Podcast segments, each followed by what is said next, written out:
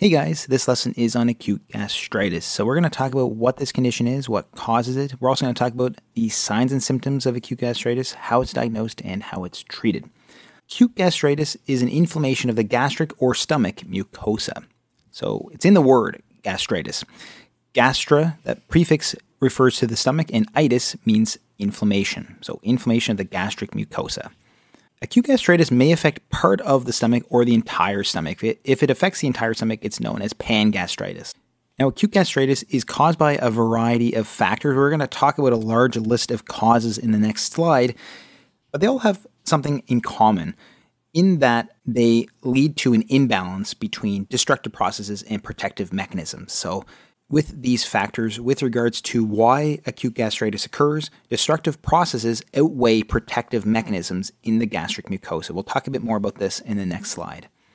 And there are two types I just want to briefly introduce here. We're not going to talk about them in so much detail in this lesson, but there is erosive and non erosive acute gastritis.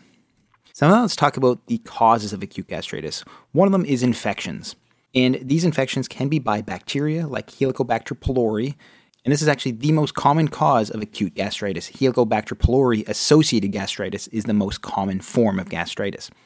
Some viruses can also lead to an acute gastritis, and these include cytomegalovirus, although this is very rare.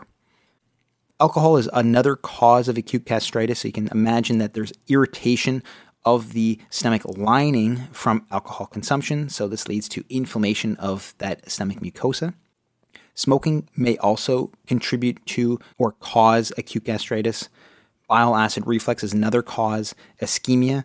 So we can see this in shock patients or ICU patients. So if there's issues with blood flow to the stomach, we're essentially reducing the amount of blood getting to the stomach, the nutrients getting to the stomach, reducing the protective mechanism of the stomach. So this can lead to acute gastritis.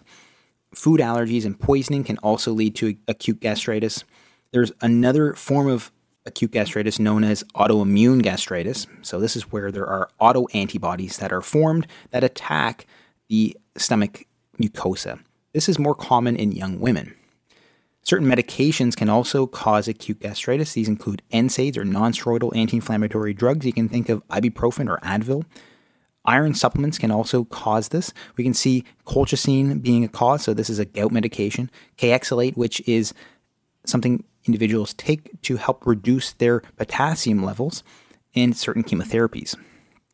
Gastroesophageal reflux disease can also lead to some gastritis as well, and then certain injuries and illnesses. So, any injuries or illnesses may lead to gastritis. So, the stress or physiological stress that is associated with the injuries or illnesses, especially if they are significant injuries or illnesses, this can also lead to gastritis as well. And as for the acute gastritis that is caused by injuries and illnesses, this causes what we call acute stress gastritis. So, as we mentioned before in the last slide, all of these causes lead to an imbalance in destructive processes and protective mechanisms, where the destructive processes overcome or outcompete those protective mechanisms. Now that we know some of the causes, let's talk about the clinical features. What are some of the signs and symptoms of acute gastritis? Now, it's important to note that some patients with acute gastritis may be asymptomatic. So, some patients with non erosive gastritis may have no symptoms. We can see this in some cases of H. pylori gastritis. So, in the acute setting, H. pylori gastritis may have no symptoms at all. But when there are symptoms, we often see symptoms like dyspepsia, which is a gnawing, burning sensation in the epigastric area. So, the epigastric area is the area in the middle of the stomach above the belly button or above the umbilicus. So, that is the epigastric area. So, we can have dyspepsia or a sensation of indigestion. We can also have epigastric pain. So, we can have a more overt pain in that same area.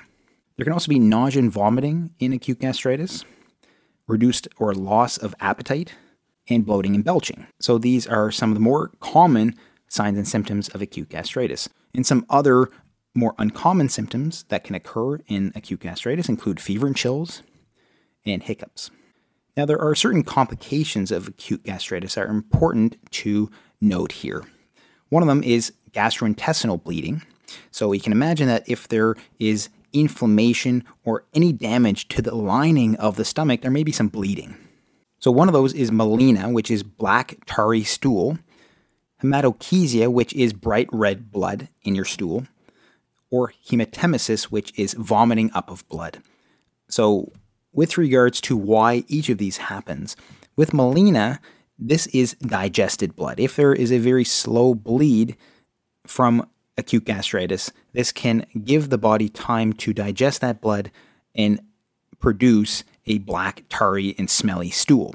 With regards to hematochezia, this is a bright red stool, and this is more likely to occur if there is a very quick, rapid, brisk bleed from the acute gastritis. And in, if there is so much bleeding, there may be some vomiting up of blood, and that is hematemesis. And because of all this gastrointestinal bleeding, we may have issues with anemia or a low blood count and associated symptoms of anemia like fatigue. Acute gastritis can eventually lead to peptic ulcer disease. A lot of the pathogenesis in acute gastritis is similar to peptic ulcer disease. So, if you have ever watched my lesson on peptic ulcer disease, you will note a lot of similarities here.